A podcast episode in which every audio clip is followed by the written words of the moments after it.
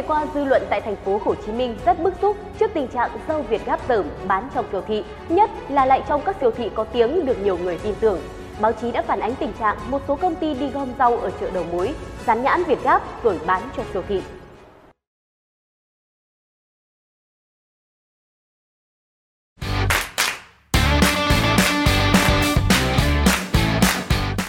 Tối ngày hai mươi mốt tháng chín, Cục trưởng Cục Quản lý thị trường thành phố Hồ Chí Minh đã có văn bản khẩn gửi các đội quản lý thị trường trực thuộc yêu cầu rà soát, kiểm tra, xử lý các hành vi kinh doanh rau củ quả không rõ nguồn gốc, không đảm bảo an toàn thực phẩm.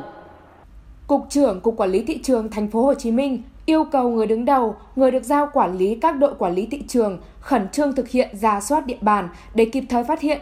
phối hợp với các đơn vị có liên quan, đặc biệt là đội quản lý an toàn thực phẩm tiến hành kiểm tra, xử lý nghiêm các tổ chức, cá nhân có hành vi tập kết, phân loại, đóng gói, kinh doanh rau củ quả không rõ nguồn gốc hoặc gian lận về nguồn gốc, không đảm bảo an toàn thực phẩm và các hành vi gian lận thương mại khác theo đúng quy định. Cục trưởng Cục Quản lý thị trường thành phố Hồ Chí Minh yêu cầu người đứng đầu, người được giao quản lý các đội quản lý thị trường thực hiện nghiêm nội dung chỉ đạo, báo cáo kết quả thực hiện về phòng nghiệp vụ, tổng hợp theo quy định.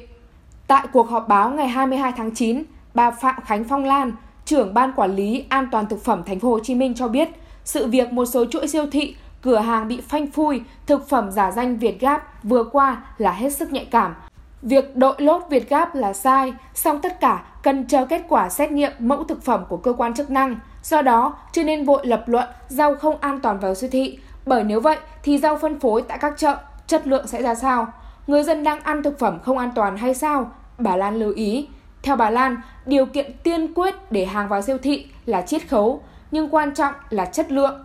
Mua danh ba vạn, bán danh ba đồng, nếu không lưu tâm chất lượng sẽ mất tất cả uy tín thương hiệu. Trong khi đó, theo bà Vũ Thị Hậu, Chủ tịch Hiệp hội Bán lẻ Việt Nam, thực tế các siêu thị đều có quy định về kiểm tra chất lượng sản phẩm. Một số siêu thị lớn còn có hệ thống phòng kiểm nghiệm thực phẩm khi nhập kho. Theo bà Hậu, theo quy định chung của nhiều siêu thị, định kỳ đại diện siêu thị đều phải đến kiểm tra, giám sát vùng trồng của đơn vị cung ứng, nông sản thực phẩm. Nếu thực hiện theo đúng các quy định trên, việc nông sản thực phẩm kém chất lượng vào siêu thị là rất khó. Chủ tịch Hiệp hội Bán lẻ Việt Nam phân tích, quá trình kiểm tra gồm nhiều bước, nhiều con người thực hiện, chứ không phải một việc hay một người mà dễ xảy ra tiêu cực. Thời gian qua, nhiều nhà cung cấp kêu khóc vì khó vào siêu thị cũng là vì vậy. Mặt khác, vào được siêu thị nhưng nếu vi phạm bị cắt hợp đồng, thì chính các nhà cung cấp cũng rất sợ.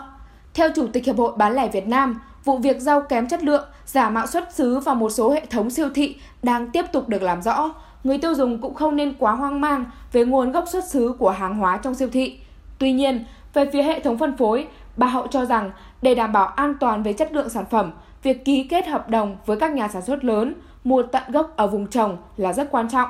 Nếu sau khi kiểm tra, xác minh đúng như phản ánh là rau kém chất lượng được bày bán trong siêu thị, cửa hàng sạch thì các hệ thống phân phối trên cần phải có giải pháp đảm bảo quyền lợi cho người tiêu dùng khi mua phải hàng kém chất lượng. Thực tế, việc đánh tráo thay đổi nhãn hàng sẽ bị xử lý theo quy định của pháp luật.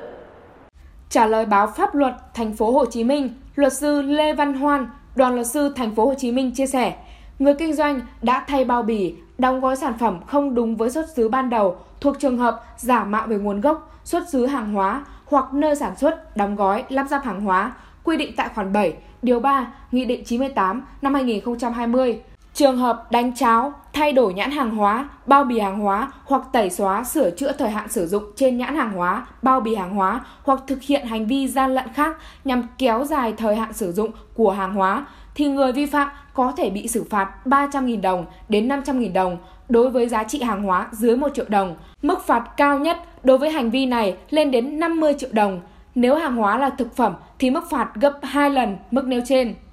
Tùy tính chất, mức độ và hậu quả của hành vi, thậm chí người vi phạm còn có thể bị xử lý về tội sản xuất, buôn bán hàng giả là lương thực, thực phẩm phụ gia theo điều một trăm chín mươi ba Bộ luật hình sự. Còn bây giờ bản tin của chúng tôi xin phép được khép lại tại đây. Cảm ơn quý vị và các bạn đã quan tâm theo dõi. Xin kính chào và hẹn gặp lại.